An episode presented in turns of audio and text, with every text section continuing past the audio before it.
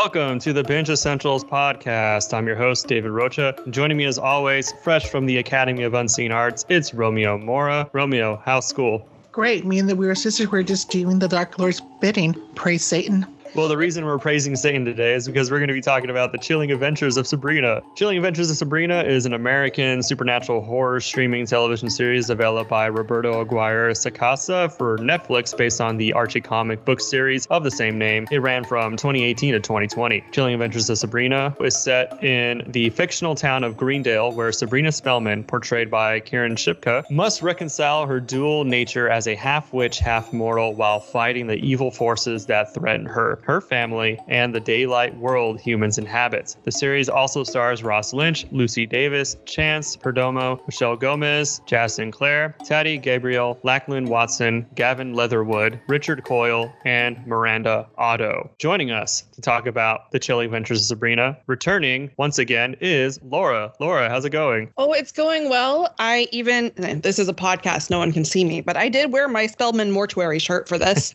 because whenever possible, I always go theme. That's a good thing. Yeah, I think so. Yeah, because it like puts you in the headspace of feeling more prepared. It's like it's like watching a sporting event. You know, you want to dress up for the sporting event. That way, you feel more in the moment. You know. This is my jersey, basically. So this is during our Halloween time of year, our Halloween special that me and Romeo have put together for the next month and a half. And I don't remember Romeo. Was it your idea to do this show, or was it Yeah. Laura? Okay, so Romeo Yeah. wanted to do Chilling Adventures, and then Laura wanted to jump on. So how did that come about? I think one thing is Romeo just knows I'm a huge fan of this show and was so excited when I heard that they were going to be redoing Sabrina, but in a dark way instead of the campy way that I grew up with with Sabrina the Teenage Witch. Between that and offering my soul to the Dark Lord in order to do this, that's how this all came about.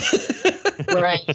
I don't know, like for you, Laura, I was hooked with that first promo of her in the hallway. Something subversive about this show that during that time period just spoke to me. Did it speak to you too? Oh, 100%. I mean, my memories of watching this, it was like the same time my sister was getting married. I was the maid of honor, so I was busy, but I, I legitimately have memories of binging this first season in between doing things for the wedding. So, like, I was in the hotel room on my phone watching episodes and then, like, going to a, you know, a rehearsal dinner kind of thing. But I think and this might be jumping ahead of ourselves a little bit, but in terms of like, this is an extremely pro feminist and just people who are marginalized in society kind of show where it wants to uplift you. The other is good in this show. And I think when I watched it, it makes you just want to go out and kick ass. It's just hard not to. And just the whole overarching nature of the show, that just really grabs you. And the thing is, is like, I like shows that are dark, but I don't necessarily like shows that just set out to be gory or to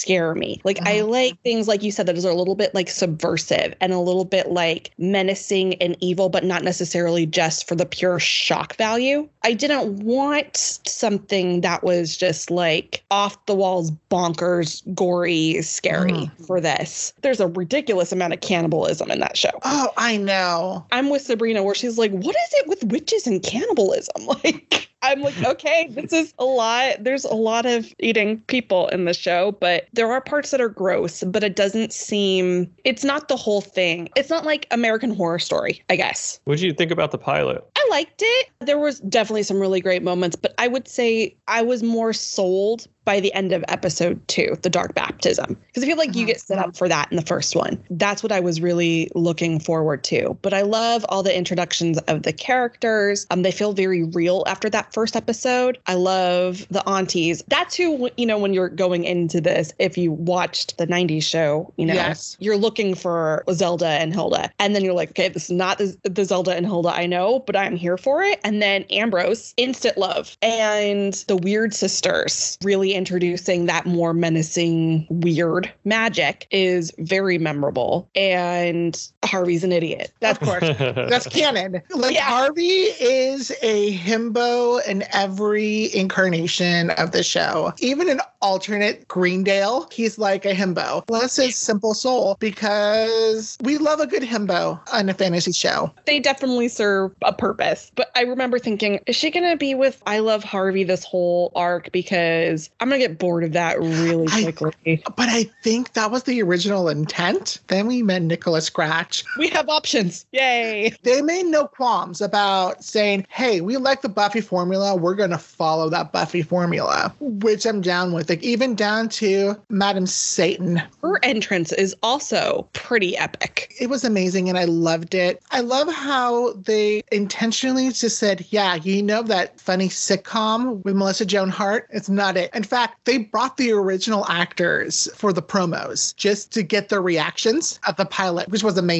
What's great about that first episode, especially when you have that original show and the original movie in your head, is this is not a character. Sabrina's not a character who is like, oh, I'm different and it sucks. It's, I'm a witch and this is kind of awesome. And I'm not scared of my witchcraft. I'm going to use my witchcraft. The thing that sucks is the fact that I have to abide by these seemingly arbitrary rules about what straddling these two worlds means for me. And if possible, I'm not going to follow these rules. Whereas the original Sabrina the Teenage Witch, it kind of seemed like, poor me, I'm a witch and that makes me different. And that kind of sucks. Like I will say this is more of a Gen Z show than I say a millennial show in the sense that it's all about acceptance. And you see it with the character of Theo and the transformation that he went through from going from Susie to Theo and the automatic acceptance. If that character were to exist on the sitcom, there would be many very special episodes on the Mhm. original sitcom where we have to learn a, a lesson about acceptance. Yeah. Where here it's like, okay, cool, you want to go by Theo. Let's move on. Yeah. Next thing, we're battling the Knights of Hell. Glad you're I- here, Theo.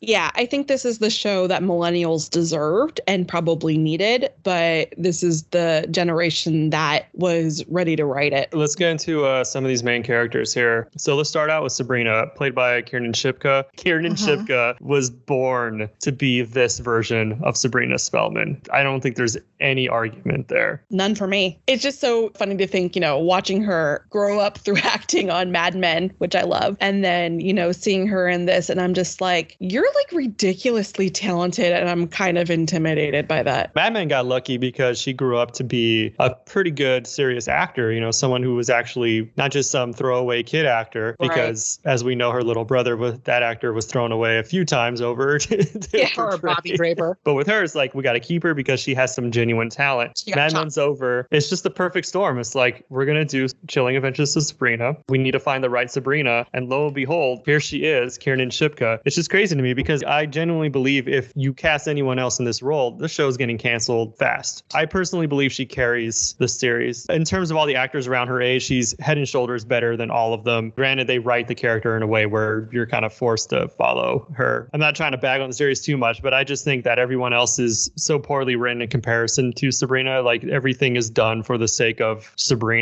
Maybe just a little too overwhelming. I kind of wish they spent more time with other characters, giving them better arcs than what they actually gave them. I understand what you're saying. I don't completely disagree. One thing we have to remember is that Sabrina is the young, I mean, like, at least within the witch world, which is a lot of the characters that we end up seeing. You know, we only get like a small handful of people from Baxter High. But in terms of like her aunties or Ambrose, Sabrina is the youngest girl in the coven. All of these other people are like hundreds of years old. So I think the concept is more she's young in her story, and all of these people's stories, a lot of it's already happened. So, and we get pieces of that throughout the show, like with Ambrose blowing up the Vatican. Or trying to. Right. And a little bit of the, you know, what it was like for Zelda and and Hilda growing up at the academy and also kind of living in their brother's shadow. Even a little bit of Nick's backstory. Yes, it would have been nice to have them them have some of their own stuff, but this is her coming of age story. It's not everybody else's. But then again, I would argue push back too. Like, I mean, we got a fair amount of like Prudence in the Weird Sisters in the terms of her coming to realize that she's not this disposable person because she was not born a man. Like, she is the daughter along with Dork. It's also insinuated that both Dorcas and Agatha were the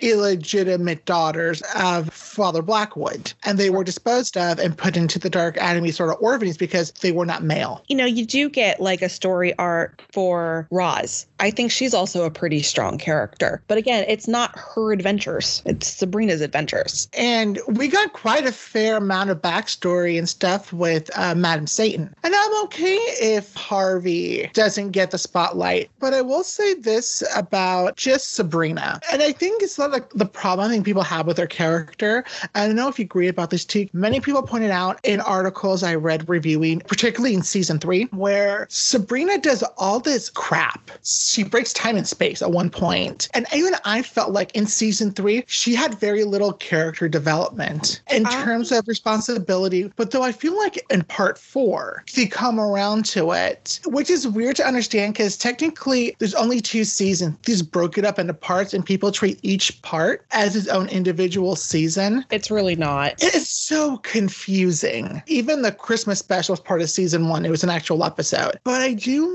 love the part where I think it was Aunt Hilda that says that Sabrina's essentially racking up a cosmic debt that mm-hmm. she can never pay off. Those little lessons I felt were kind of missing throughout the series for Sabrina. Because I kind of see the legitimate argument that she never really faces too many consequences with her oh, she ability does. until season four. But think even then, it's kind of too late. I don't know. Why do you, how do you feel about that, Laura? Romeo, that? I completely agree, but go ahead, Laura.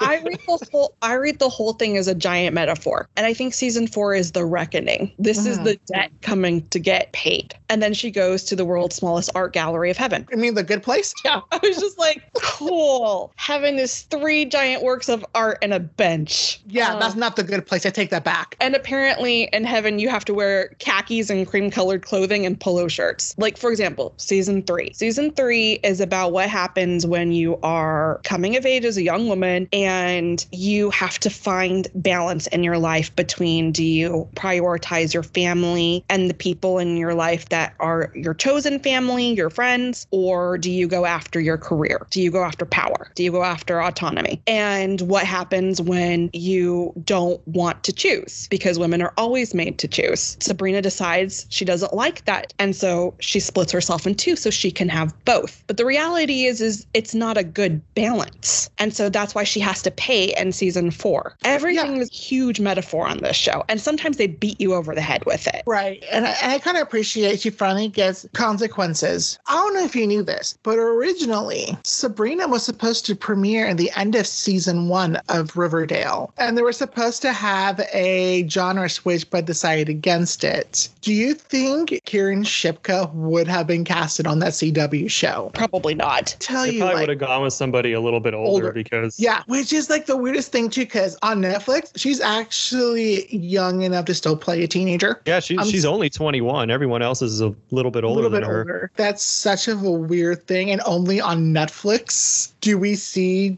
young enough actors playing teenagers and find it somewhat believable. I just want to say, just to cap on Sabrina real quick, which will probably lead us into um, the aunts. Her relationship with the aunts were more realistic than always in the sitcom. Here we actually got some real parenting in a sense, which I appreciated because I love Lucy Davis's and Hilda. Granted, Caroline is just as great. I know, there's something endearing about Lucy Davis's portrayal of this character. What are your thoughts on the aunts? I love them. They're my favorites. And that's not a particularly deep analysis, but I do. I just love them. We all deserve an Auntie Hilda. She's the nurturing one. She's the um, here are some cookies and go along your way. She also is constantly underestimated by people. And when she lashes out, it's impressive. It's one of those characters where it's like, what happens when you have, when you're really just as powerful, if not more powerful than most people around you, but you would rather rather choose a different path. You know, you have this one amazing talent, you're not really passionate about it, You'd rather do something else. That's how I always viewed Aunt Hilda. It's just she loves being a witch, but she would rather do more human things like work at a coffee shop or,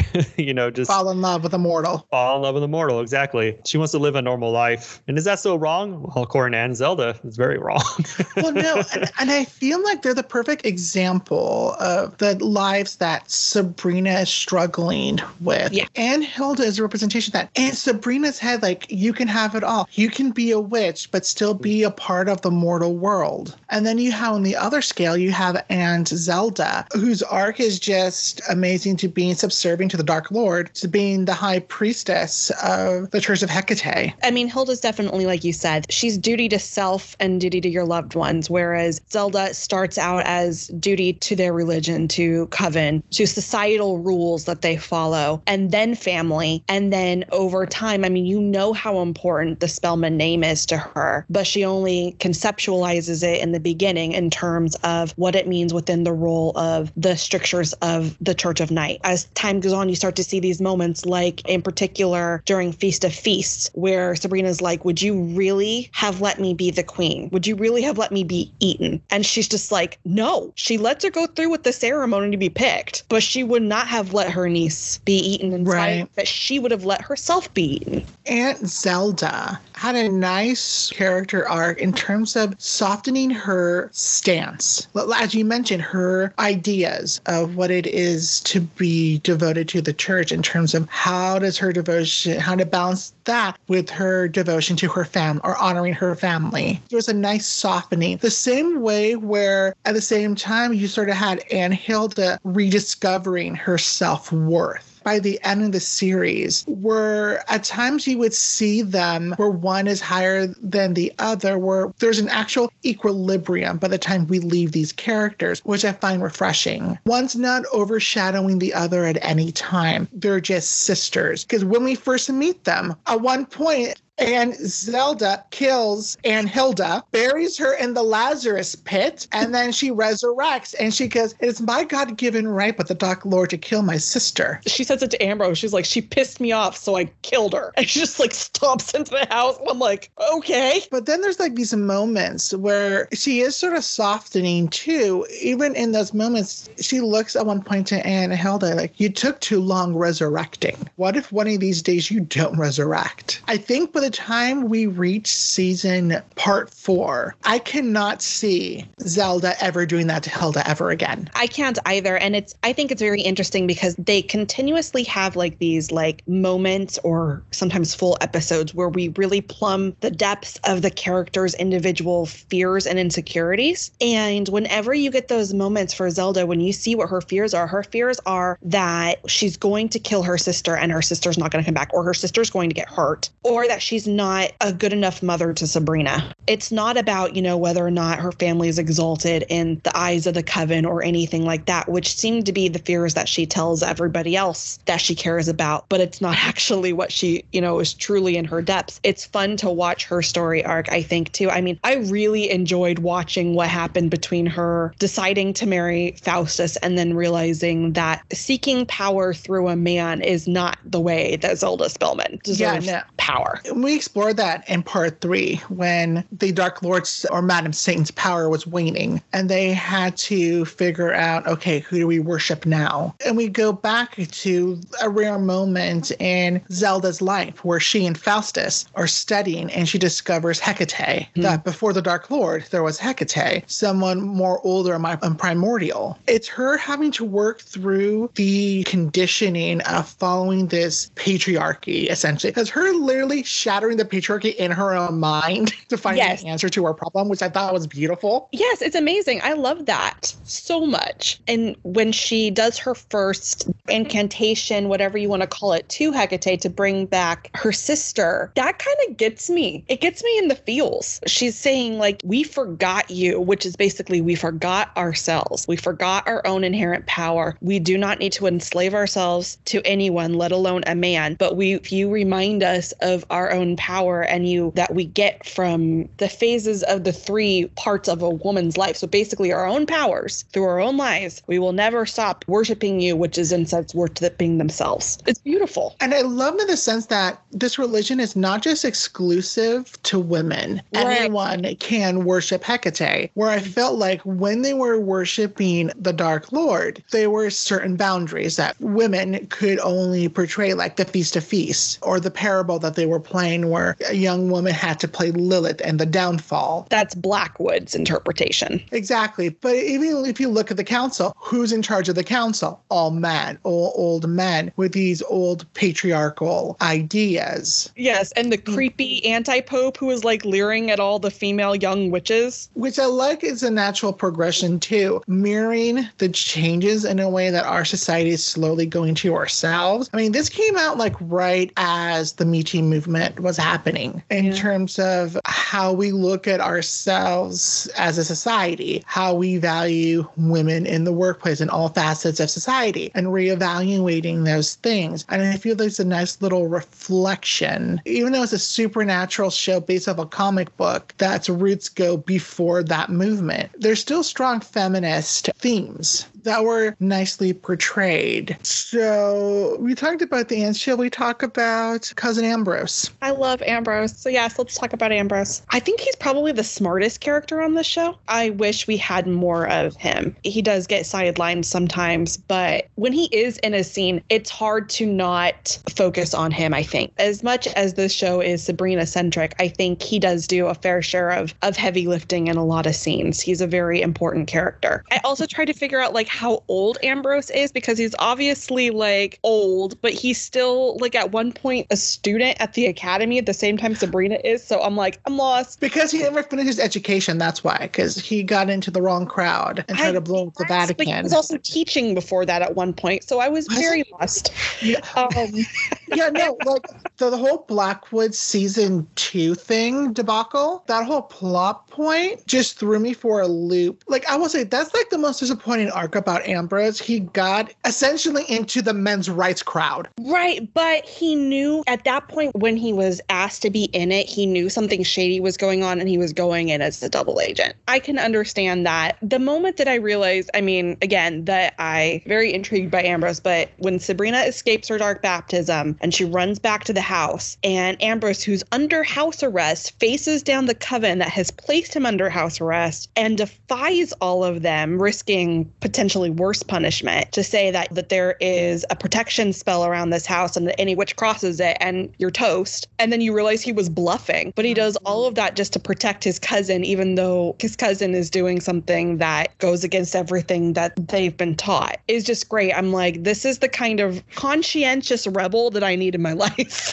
And I can see like David's earlier criticism that he's there to either for the first season, which is part one and part two, to further Sabrina's development. And then in season two, which is part three and four, he was basically there to further Prudence's character development. Which, if we got another season, we would have seen maybe Ambrose branch out. it's a woman centric show. I'm okay that he just kind of helps. I am too. I can play the Dark Lord's advocate, if you will, and sort of understand that criticism. And it's because he is such a fun character, and you do want him to sort of stand on his own two feet, in a sense. you get some of those moments, you know, where he starts to date Luke and kind of venturing out that way because those scenes were all him. Sabrina's not in them. But in terms of a really deep and meaningful individual story arc, he doesn't get very prolonged ones. No. These are also Netflix seasons. They're short. We had a lot of content, I think, to mine with these characters that just never happened. Are there any other main characters you wanted to touch on? Well, I think we should talk about Madam Satan. You know what it is about that character? Laura and I, I believe, were indoctrinated into All My Children, and we love a bitchy villain. She's also not always a villain, which is what it's great. She's complicated. especially in part two, where we learn her backstory and the ultimate betrayal Mhm. from Lucifer. Because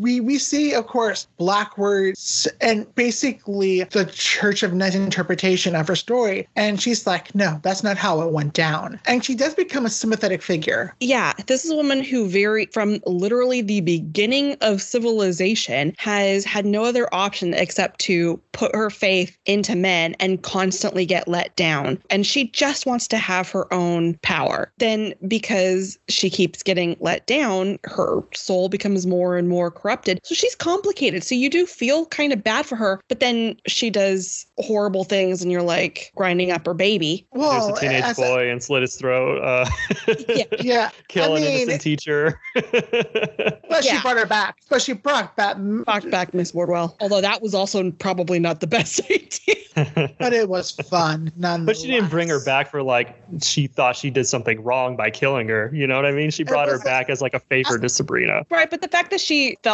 like she could do that, she's complicated and she's vindictive. She's a survivor. I think she's a fun character, but I just got a little tired of her. I don't know. I got a little tired of the shtick. The shtick I got tired of with her was every time Sabrina, before she realized that like, you know, she was Lilith, was just like, well, I'm gonna go check with Miss Wardwell because she knows about these things. I'm like, you could ask Ambrose, you could ask your aunties, you could literally anybody at the academy, and you're gonna go ask this random person that you just found out about. That's real dumb. Um, it's one of those things where she was providing advice, and I feel like it's very like a teenage thing to do. You'll seek out essentially the person that will give you the advice that you wanted to hear. Because you know Madam Satan as Miss Blackwood was leading her down a certain path, and she will manipulate the answer that Sabrina wanted to hear to further the Dark Lord's plan. It makes sense in terms of why Sabrina would want to go to that particular person. But at the same time, I can also stand the thing like, yeah, she should have gone to Ambrose, but what would Ambrose or Zelda or Aunt Hilda say? No. And you know, Sabrina is all about fitting the situation to her own needs. She got free reign of magic as soon as she can do magic. But to be fair, a lot of times with the whole witches, just in general, like are given this thought you can do whatever you want. There's a little bit of that in their culture, which she grew up with. I do know Madam Satan can be a little much. And sometimes when she pops back up, you're like, ugh, God, okay, things are about to get stupid. But at the same time, it she helps move the plot along. She did. I think what I was struggling with, and, and this is just the show overall, makes a lot of tonal shifts in the episodes that kind of loses me for a minute. Like one moment is trying to be really quirky and funny, and then the next thing is very dark and very serious, almost Shakespearean, you know? and I'm just kind of like, you're kind of all over the place tonally. I like you're still telling your story, but it just well, the inconsistent tones were a little distracting for me. And, know, and that and she played a big part in that. Yeah, but yeah. it sort of falls in the same trap of Riverdale. It was just a fair comparison to make. It's the same showrunner essentially, or a producer. He does both shows, which but I will say though is not as inconsistent as Riverdale. I feel like they were a little bit more refined too. They were kind of mimicking sort of like the um, tonal structure of Buffy, where it was sort of scary but kind of mocking at the same time. But they're kind of make it their own, which sometimes it works, sometimes it didn't. But I don't think it took away from the show. I mean, it's still watchable. Yeah, I agree. It is watchable. It's just an observation that I made that unintentionally made me like Lilith less. I think Michelle, Michelle Gomez does a freaking awesome job. Michelle yeah. Gomez is chef's kiss. I mean, she's played Missy on Doctor Who. Even that one episode of Gotham was amazing as the club owner. Whether you like her story arc or not, she just fun to watch on screen. So, another main character maybe that you wanted to touch on? I think we definitely need to talk about Blackwood. He's really the villain of the show. He's everyone's villain. This is a man that does not have an original freaking idea of his own. He is working on the idea of much more talented people and claiming it as as his own. Yeah, he's a wannabe Hitler, which is disturbing. He almost becomes kind of cartoonish towards the end of the series with his head being severed off and he's just a lot more theatrical than he was before. In the beginning, he was very just like self-contained a little better. It was very dark, he was very menacing, and then later on he became I guess silly for lack of a better term. He got a little silly because he kind of lost his mind. right, I would say he's become unhinged. I think we're supposed to at that point realize that he's a real puppet in that instance that he thinks he's in control but it's ridiculous. He's not. He doesn't control the Eldritch Terrors. He's released them, but they're not going to play to whatever he wants. And it seems like at that point, all he really wants is just to destroy the Spellmans. And I'm like, dude, you've got to get a better hobby. That's not going to be satisfying. And obviously, he wants, you know, like male supremacy or something like that. I don't entirely know what that gets him. I think he thinks that like he will take the void into him and then be able to control it. But I'm like, if the literal Antichrist cannot control just a piece of it, you really think that you can control the whole void? That's Like, that ego. What, what about what has happened over the last year? Because this whole show takes place over the course of a year. Which is insane. By the time towards the end, if you go by the lore that created by H.P. Lovecraft about Right. the Eldritch Terrors, if you stare into or come face to face, which hypothetically he did when he was in that bubble, you go insane. For him losing his power in that fall from quote unquote grace, he does descend into madness. Yeah, did they go in a little bit of the cartoony thing? Sure, because technically he's not really a threat at this point. He's more of a nuisance. The real threat by the end of the series were those terrors, where they're unstoppable and incomprehensible. Right. And those are like, they're not characters, they're entities, they're representations of things, um, which is supposed to be scarier. And they are. I mean, Yeah. the endless. As funny as it was, that was kind of disturbing. I'm not gonna lie. No, it was extremely disturbing. All the understudies sleep underneath their beds. Like Elsbeth being under her bed was just funny, but also kind of startling. There's a lot with those Eldritch Terrors that I think really help dwarf where Blackwood has gotten to at that point, Right. which I think is good. I like seeing him brought down low. His end makes sense. All we needed was the Wayward Sisters to help carry off the parts. So, what other characters should we talk about? Should we go to the supporting characters or The Fright Club is it's like the Scooby Gang. We're there to help solve things. We're the backup team. And even though they have some good stories and great representation in it, it's like a lot of times when it's just them, I'm like, I don't care. A battle of the bands, I don't care. They were going down the Riverdale path, but I didn't quite care for. Part three, there's like a performance almost every freaking episode. Like, why is it the musical season? I think the musical numbers were really weird. A really weird decision that, man, I feel like another network would have been like, let's not do that, Roberto. Let's stay more focused. And more Netflix is like, yeah, man, do whatever you want. We'll give you a bunch of money and make it happen. Right. I don't know. It's just weird. What was the point of naming yourself the Fright Club? What was the point of like becoming a band and then like stop being a band and then start being a band again? I didn't care for that one bit. how you can 100% download from Apple Music the songs that they sang. Oh, like, yeah, them singing it, and Oh, it's on my. Sabrina playlist. I know, and I'm gonna get from you. And I'm like teenage dirtbag. I didn't think about that song for a long time until that Right. show. Too on the nose too. This isn't Glee. Stop it. my Sharona probably should not be sung by a bunch of teenagers. Just gonna leave that out there. They also sang um, Hey Mickey during the cheerleading. I don't understand, and this happens on Riverdale too. They sing during pep rallies. Or my favorite one on Riverdale is during a prison like football scrimmage. Because apparently you don't know the highs and lows of life until you played high school football. Total Eclipse of the Heart, 16 going on 17. I'm like, no, don't romanticize a freaking song about a Nazi. That was also a weird choice. When Sabrina's talking about like, I'm gonna choose these words that have been in my head for as long as I remember it, I'm like, that's what's been in your head? Time Warp was just so stereotypical too. For them to play at the like the Battle of the Bands of Hell in the mines. Okay, That's like doing shave and a haircut without doing two bits. I'm like, oh, this is gonna grate on me. They didn't even do the chorus. It's just a jump to the left. I'm gonna lose it. There was no point to that episode other than it being the returned. But like, you could have cut all of that out, and it still would have been a good episode. I feel like the returned would have been a much stronger thing without the Battle of the Bands. yeah, I think it should have been more about like Edward Spellman, Dorcas. That would have been better. What Sabrina and the Fright Club should have done was brought peace to those ghosts instead of winning a Battle of the Bands.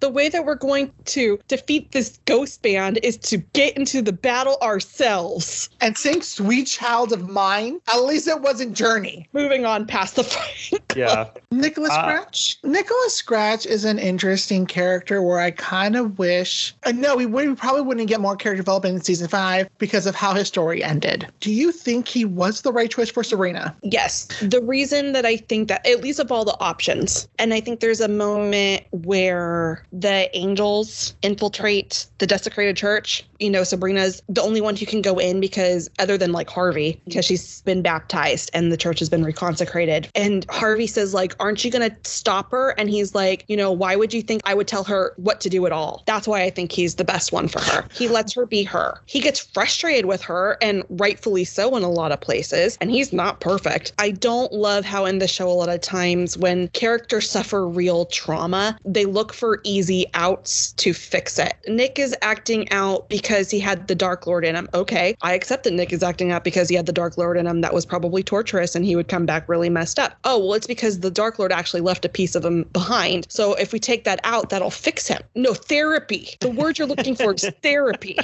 That was a little bit frustrating, but I like that Nick is comfortable with Sabrina being who she is when she's striving to be queen of hell that bothers him. But i think it's because he realizes that's not not who he fell in love with. That's not who she really is. And also he's pretty messed up at that point. But i think you know generally speaking he's cool with taking a supporting role to her story without having to try to change her. I agree with you that Nick is always supportive of Sabrina. He may not always agree with her decisions, but you're right. He does support her unconditionally. Never tries to change her, never tries to talk her out of anything she really has set her mind to, even though he doesn't always agree. But there's always Right. this conditional loving and understanding. and when he needs to take a break from her he takes a break from her which i think is healthy i don't think their ending is healthy And Yeah, we'll we'll- talk we'll- about that. Sure. And before we do, so are there any high points of the series that we haven't got in touch with? Let me go with my one. I only have one, and that is the end of Missionaries. I think that scene in the church is phenomenal. She just looks great. The way the arrows are in her, the outfit, the eyes glazed over, her voice, the way that what they did with her voice, and just her acting in general. That is perfect. That moment of her and all of her glory, I, I nearly raptured. I mean, that is one of the best moments, I think. And like I, I think I mentioned already, like I love when they become the Church of Hecate. That gives me chills. It's beautiful. There is something very, very satisfying of Lucifer being like to Blackwood, "You are going to worship my daughter." I like the weird time travel part. The moment where she gets the you know unholy regalia and she like update. I have more power now. it's very, very superhero-y and it's kind of silly, but at the same time, I kind of think it's pretty awesome. I love that moment as well, where she's just like, Hey, Sabrina, I have a plan. You rule hell. I get to live up there. It was just so masterfully done. And you can tell, like, there's distinctive tells when she's playing which character besides the headbands. Like, she made a point where she made sure that each character stood on their own two feet, that they were vastly different. And that's hard. I even just like when they're tearing down the pagans. I just remember that scene where Sabrina's holding out her hands, just causing mayhem at, at the circus. I loved it. And of course, what stands out to me is where Sabrina Morningstar gets trapped in the sitcom world with the Endless, with the Talking Salem, where they brought back the sitcom version of Aunt Hilda and Zelda, is probably my favorite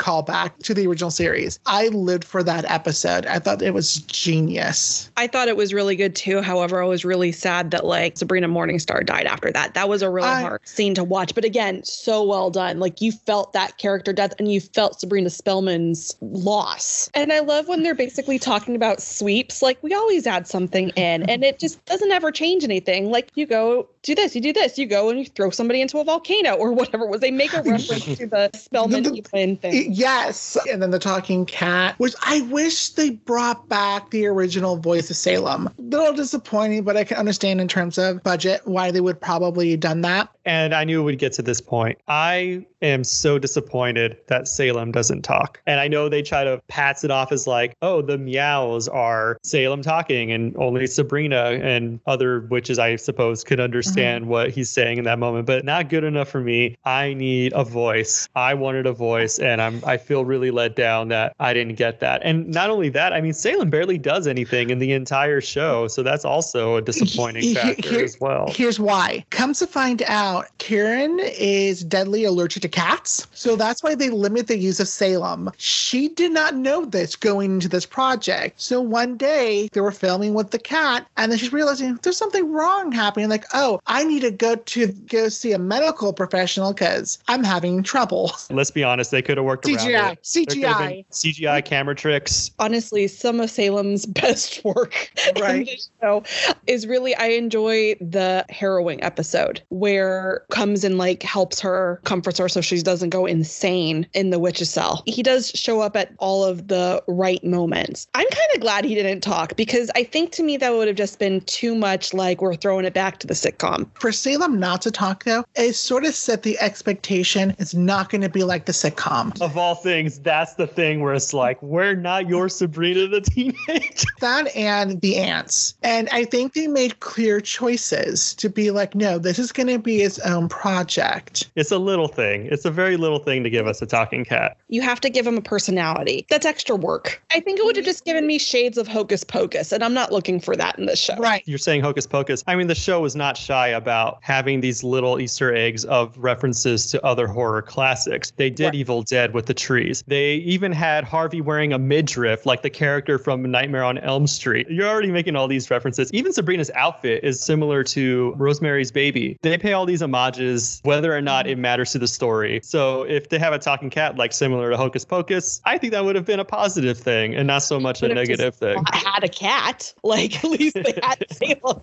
Right. That's true. They could have not had Salem, period, and that would have been disappointing. Laura, is there one episode you would show someone to get them interested in Sabrina that's not the pilot, or does it have to be the pilot? I like the episode with the dark baptism. So episode two. I think Okay. that's the one I would show people because you know you really get the lead up of she's worried about this, then you get the you know rejection of this, and you get that moment where she's like, which I think that's a high point. You know, she was like, "I'm Sabrina Spellman. I'm not signing my name away." Mm-hmm. Is tingly too. So I would show that to somebody. I think that would be a good one. yeah, I agree. And I think it's just, you know, like when I go back and rewatch this, and this is not the first time that I've rewatched this show. When I watch it, I go, ugh, I just want to get to episode two. I don't really care that much about what happens in episode one. I feel like the show really kicks off strongly with what happens in episode two. But I understand in sort of setting up the framework of the show, the pilot is a good place to start. So before we move on from this portion of the podcast, I know we already kind of running a little long here, but I feel weird if we move on without talking about the series finale just for a moment because Mhm. it's almost universally known as not liked. And I know we kind of beat around the bush of it earlier in the discussion, but if there's anything you wanted to touch on, Laura, about the series finale, I'd say now the time is to do it. I never quite understand what the deal is of, well, we don't know how to end this, so we're just going to kill off the character. I almost find that to be lazy writing, and there's, in a lot of instances, sometimes it's the right choice, but I think that's the choice that's often made when you don't know how to end things. And what I really am bothered by is Nick, because I do not understand why you would ever, especially in a show that purports to be for teens, put in anything that has any kind of suicidal ideation in it. You're right. I can understand Sabrina's sacrifice because she caused this mess in a way which was set up earlier in part four is she is paying the debt, the cosmic debt she's racked up.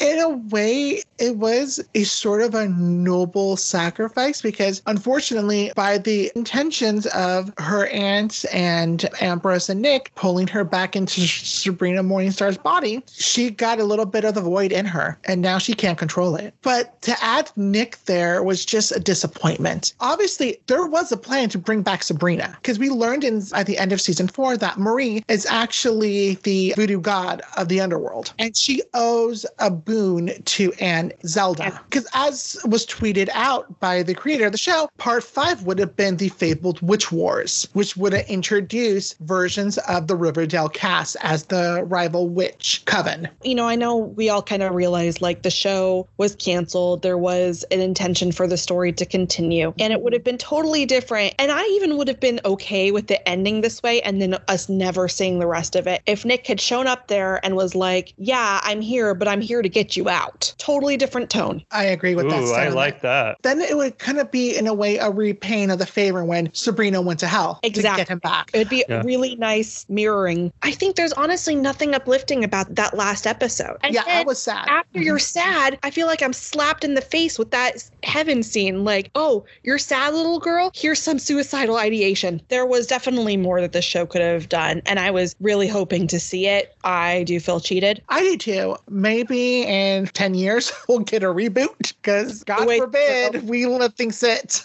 Let's say someone doesn't want to commit to the entire series. Do you have a recommended viewing order to help the experience? Or do you just like the start to finish? I like the start to finish. I mean, I think it's satisfying if you end with we've left the Church of Night, we've found Hecate, we've empowering women now instead of subjugating everyone to the Dark Lord. When does that happen again? Part three is where that happens. I think that's where what I would probably tell people like if you want to find out what happens to them, you can keep watching and watch season 4 and there is some good stuff or part 4, you can watch it. But I think if you want to kind of see the start and end of the Church of Night, you could just watch part 1 through part 3. Sometimes things are more satisfying when they're not tied up in neat little bows because the Right. bows that they tie it up in are stupid. So, in other words, stop at season three and find some good fan fiction. Laura, did you ever read the comic? I didn't. It's something that I have been interested in doing. I also have never read any Lovecraft, which is another thing I want to do. Um, it's been on my list, both of these. For the listener's sake, like we mentioned earlier, Chilling Adventures of Sabrina is based off a comic, and it was written by Roberto Aguirre Sacasa. The art is by Robert Hack, and it is inspired by the appearances of Roberto Aguirre Sacasa's other Archie series, Afterlife with Archie, just so people understand where it all came from. So, Laura, do you want a continuation series? I would like more.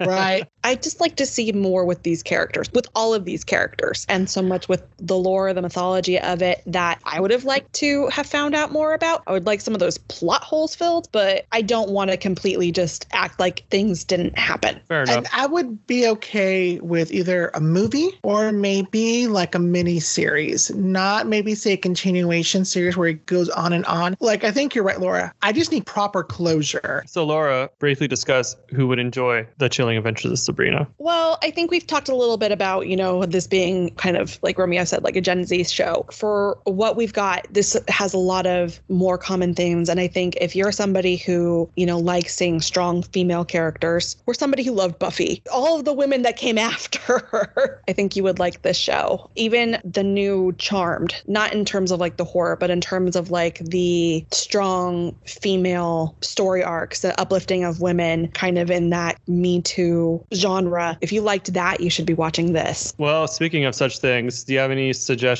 for similar shows or franchises that people might also enjoy? Buffy, the new Charmed, probably even the old Charmed, but I think the new Charmed is a lot more on par with this. I would say other shows like Supernatural, things that have a strong mythology to it. So we have our own suggestions. One of them is The Craft, the original, not the remake. It's built up quite a cult following over the years. It's about four outcast teenage girls at a Los Angeles paradoxical high school who pursue witchcraft for their own gain and subsequently experience negative repercussions. I think people who like this show, especially the younger generation who may not have circled back to those mm-hmm. 90s movies that we're all familiar with, but people from ages like 15 to maybe even 25 may not be familiar with. Yeah. The Craft would be definitely one that they want My- to check out and maybe even enjoy. One of my favorite horror movies. Mm-hmm. And if you want something light, give Sabrina the Teenage Witch a shot.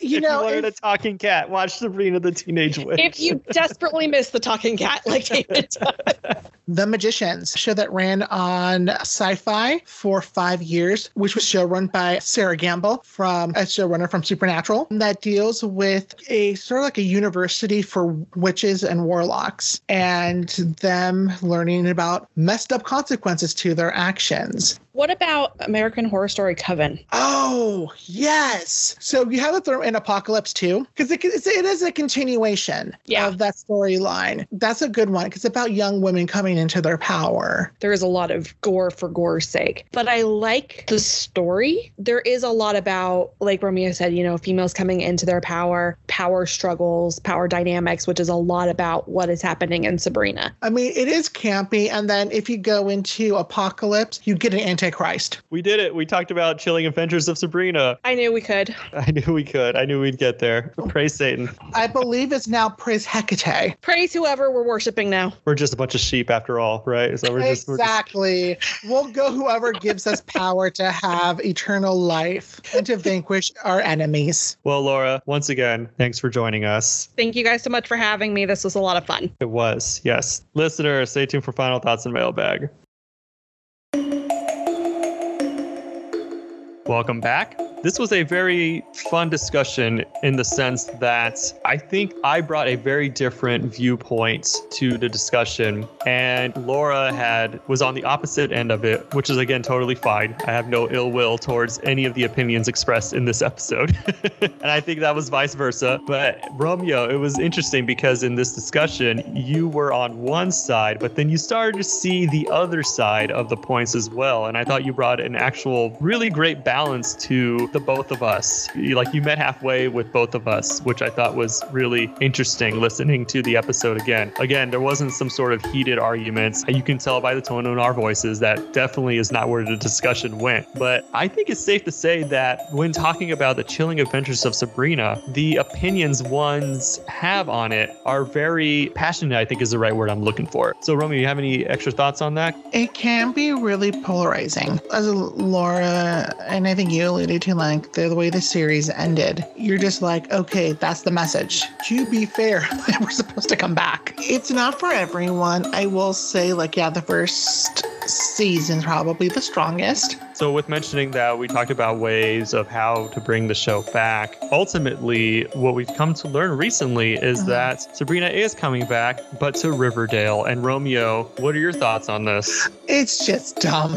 it should have happened on Sabrina. And let's be honest here Riverdale has entered the point where they need to shift gears. Because I think the original idea for Riverdale was they were supposed to have like weird genre switches each season. Because back in season one, they were supposed to introduce Sabrina and bring a horror element for that season, but they opted against it. And they've kind of exhausted the film noir and the mobster storylines and motif. From what I've read, Cheryl Blossom decided to cast a spell, and the way it's being teased is Sabrina is gonna come into Cheryl's life when Cheryl needs a witch the most. So we'll see an older version of Sabrina, not the teenage witch, but an older version. Yeah, and we'll see how fans respond to that when that eventually is released. So, not much to fact check. We were pretty clean in this episode, but there was one thing we weren't 100% sure about. Romeo did a lot of speculating on this, and that was why Salem didn't talk in the show. He did mention that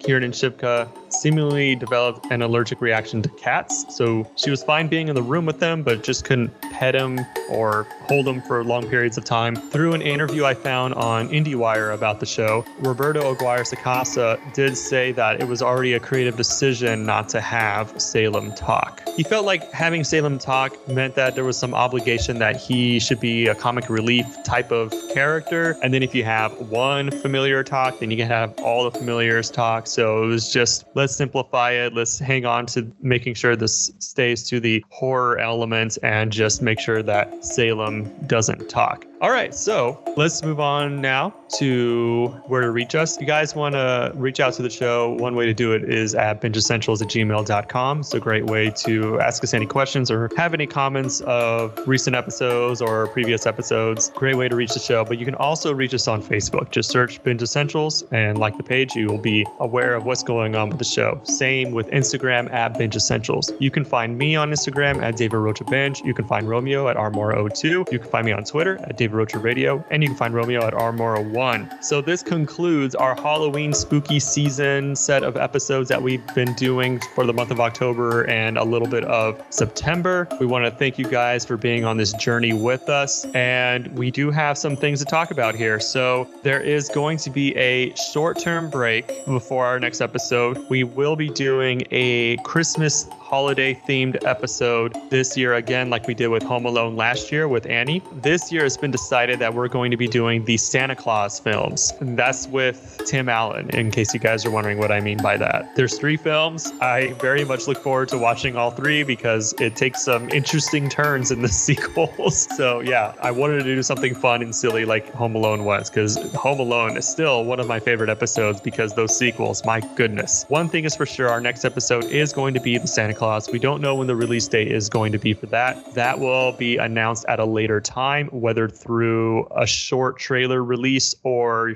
seeing the announcements on our social media pages. The biggest reason for this little break is because starting in January, I'm going to be a father, and that is going to take up a lot of my time. And as someone who does the watching, the recording, and the editing, I mean, my time is not limitless. And so it's going to be very difficult in these final two months before the baby is born for me to do the watching that I need and do the editing that I need and the recordings. All it's a lot of work, guys. and, and I got to spend some of that time preparing for my child. That's just how it's going to be. It's an exciting time for me. I'm so happy and very much looking forward to being a father. And I can't wait to show her the things that I enjoyed watching as a kid to her and for her to say, Daddy, that's not very good. I don't know what you saw in this. mm-hmm. Put this on instead. Like, that's going to be fatherhood. But it's something that I need to, uh, I just need to put my focus on my personal life for a little bit. And in that time, me and Romeo will be discussing ways on how to keep the show going. We're not sure if we would change the format entirely or if we would record episodes without me present. We haven't really nailed anything down yet, but we have these next two months to talk about it and figure it all out. And once we do, we're going to be sure to let you guys know. It sucks because every time we take a little break, we built up so much momentum from those set of episodes, and we take this little break and then we have to rebuild our momentum again. And so that's what's going to be happening again. It sucks to do it, but hey, when you're a podcast who's just two guys and the work that goes into putting these episodes together, the results are what they are. And we're satisfied with the results, but we know that they could be more if we were just not so busy. And then that's just on my side of things. Romeo, you have a lot going on over the next couple months as well. So it's the perfect time for us to take a little break and to reevaluate how we're going to move forward with the show. But one thing is for sure Binge Essentials will return. We're not retiring the show. That's the last thing we want to do. And that's the thing we will not do because we have so much fun doing it. And we know listeners enjoy the show and, and all our guests really love coming back to the show. So we want to continue doing this creative outlet for you guys. Yeah. So again, our next episode, the Santa Clause, follow us on our social media pages to learn when that's going to be released. We don't have a guest lined up for it yet, but again, once we figure that out, we will make that announcement. So with all that being said, want to thank you guys for listening. Catch you guys in the near future.